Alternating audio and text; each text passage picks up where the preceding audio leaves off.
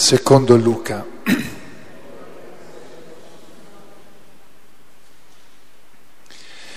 Appena gli angeli si furono allontanati da loro verso il cielo, i pastori dicevano l'un l'altro, andiamo dunque fino a Betlemme, vediamo questo avvenimento che il Signore ci ha fatto conoscere. Andarono senza indugio e trovarono Maria e Giuseppe e il bambino adagiato nella mangiatoia. E dopo averlo visto, riferirono ciò che del bambino era stato detto loro. Tutti quelli che udivano si stupirono delle cose dette loro dai pastori. Maria, da parte sua, custodiva tutte queste cose, meditandole nel suo cuore. I pastori se ne tornarono glorificando e lodando Dio per tutto quello che avevano udito e visto come era stato detto loro.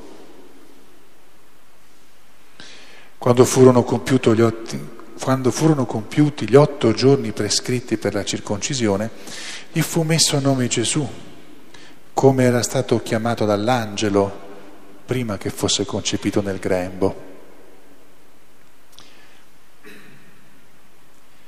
Parola del Signore.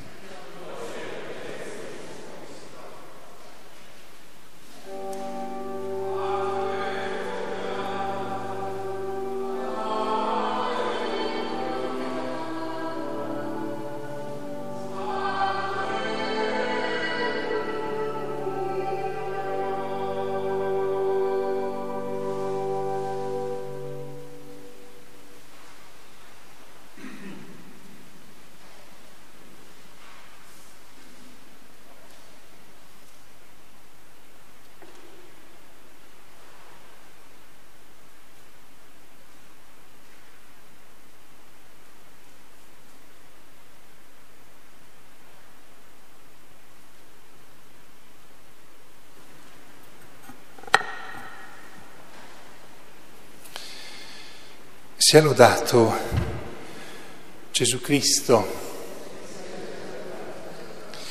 Voi sapete ormai da un po', un po', di anni che i miei auguri di buon anno li faccio all'inizio dell'Avvento, che per noi cristiani è l'inizio dell'anno, o se volete, se vogliamo, la ripresa dell'anno verso la meta che ci attende.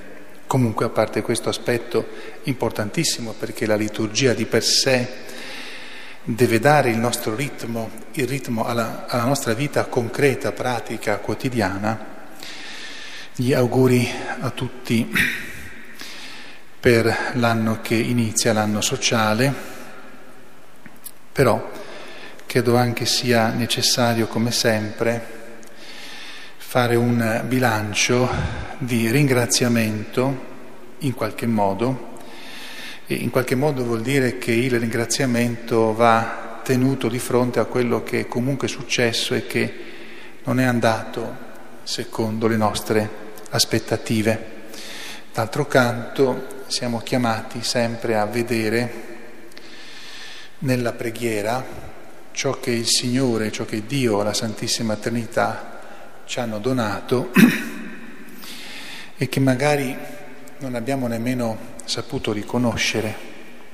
In ogni modo, gli auguri sia per poter portare alla mente i fatti per cui necessitiamo del grazie verso Dio, i fatti per cui dobbiamo anche chiedere perdono a, a Dio e poi nella speranza gli auguri per poter essere più capaci ancora di meritare il dono della grazia, il dono delle ispirazioni, delle azioni buone che il Signore ci regalerà. E come ogni anno questa solennità è quella in cui ci concentriamo su Maria Santissima, Madre di Dio. È passati gli otto giorni da Santo Natale, come se noi volessimo ricordare la circoncisione di Gesù. Dopo otto giorni i bambini, ancora oggi, i bambini ebrei venivano bambini maschi ebrei venivano circoncisi. Maria, Madre di Dio, è una delle invocazioni le più antiche, è anche quella che riassume un, po' tutto quello che è la nostra conoscenza di, nei confronti di Maria e che riassume in qualche modo tutto quello che lei è. Noi la veneriamo là in questo momento proprio nel suo eh, fatto di avere dato alla luce Gesù, nella annunciazione la veneriamo nel momento in cui rimane incinta del figlio di Dio e in qualche modo coroniamo questi nove mesi di vita straordinaria e pure semplice di Maria Santissima, che ha vissuto le realtà divine straordinarie, ma inimmaginabili anche, e in, una, in, un, in un modo semplicissimo, umile, quasi come se non fosse capitato nulla di straordinario.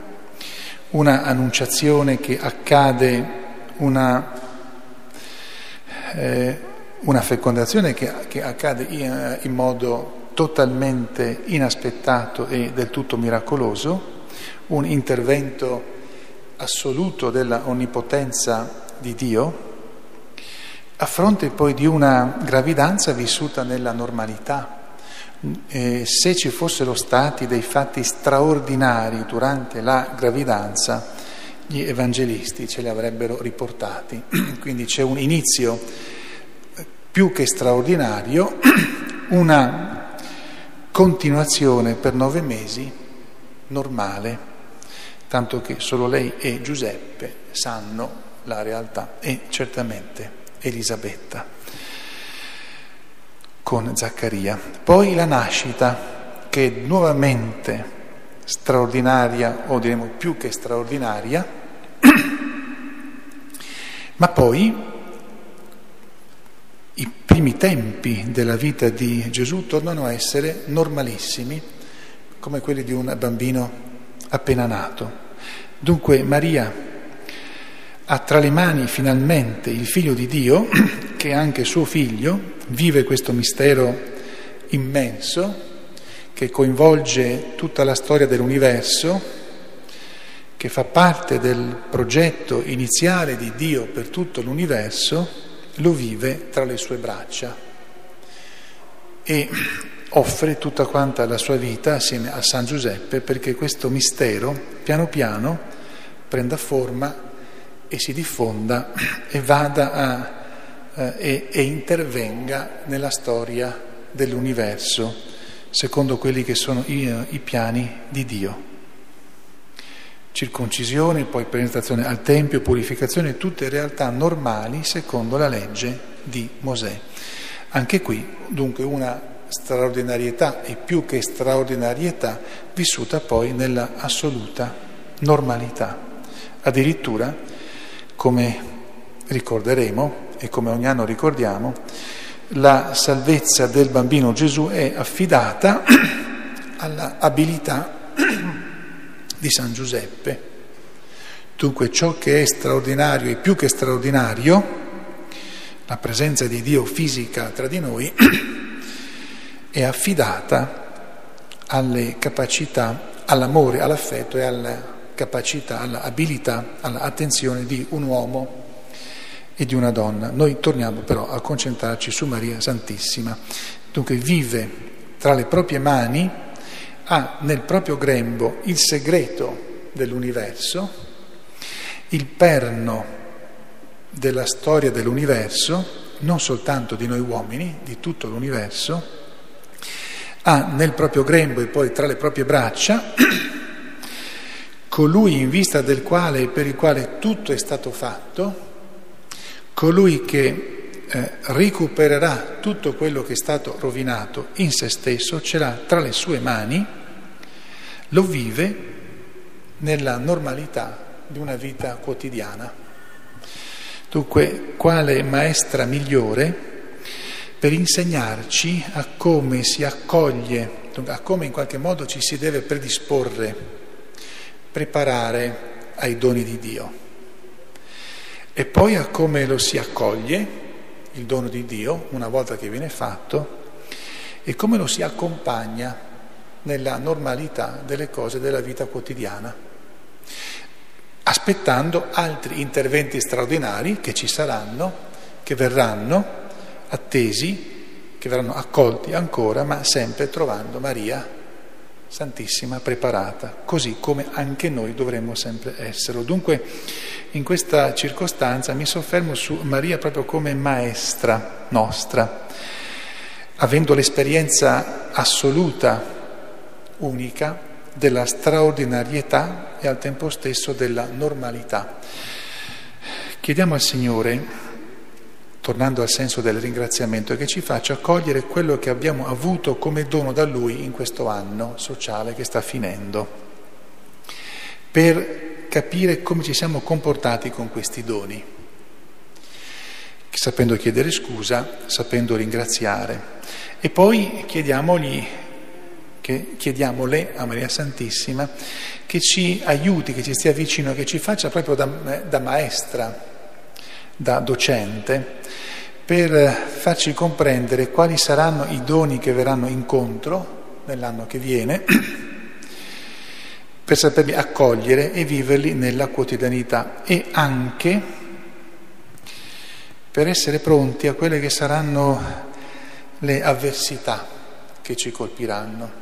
Maria Santissima aveva capito subito che la sua vita non sarebbe stata tutta quanta una unica felicità, un continuo canto gioioso. Però nella sua profondità ha potuto sempre essere serena nonostante la sofferenza, sempre attenta, accorta davanti alle difficoltà gravissime che a, a volte sono arrivate, e come quella della passione, morte e risurrezione, ma sempre serena. Dunque anche in questo Maria ci sarà madre e modello, docente. Ci affidiamo dunque a lei, straordinarietà e normalità da una parte, vicende tristi che non possono essere evitate, vissute però con serenità profonda nella quotidianità, nella normalità di ogni giorno. Ancora a tutti auguri, auguri tanti. Sia lodato Gesù Cristo.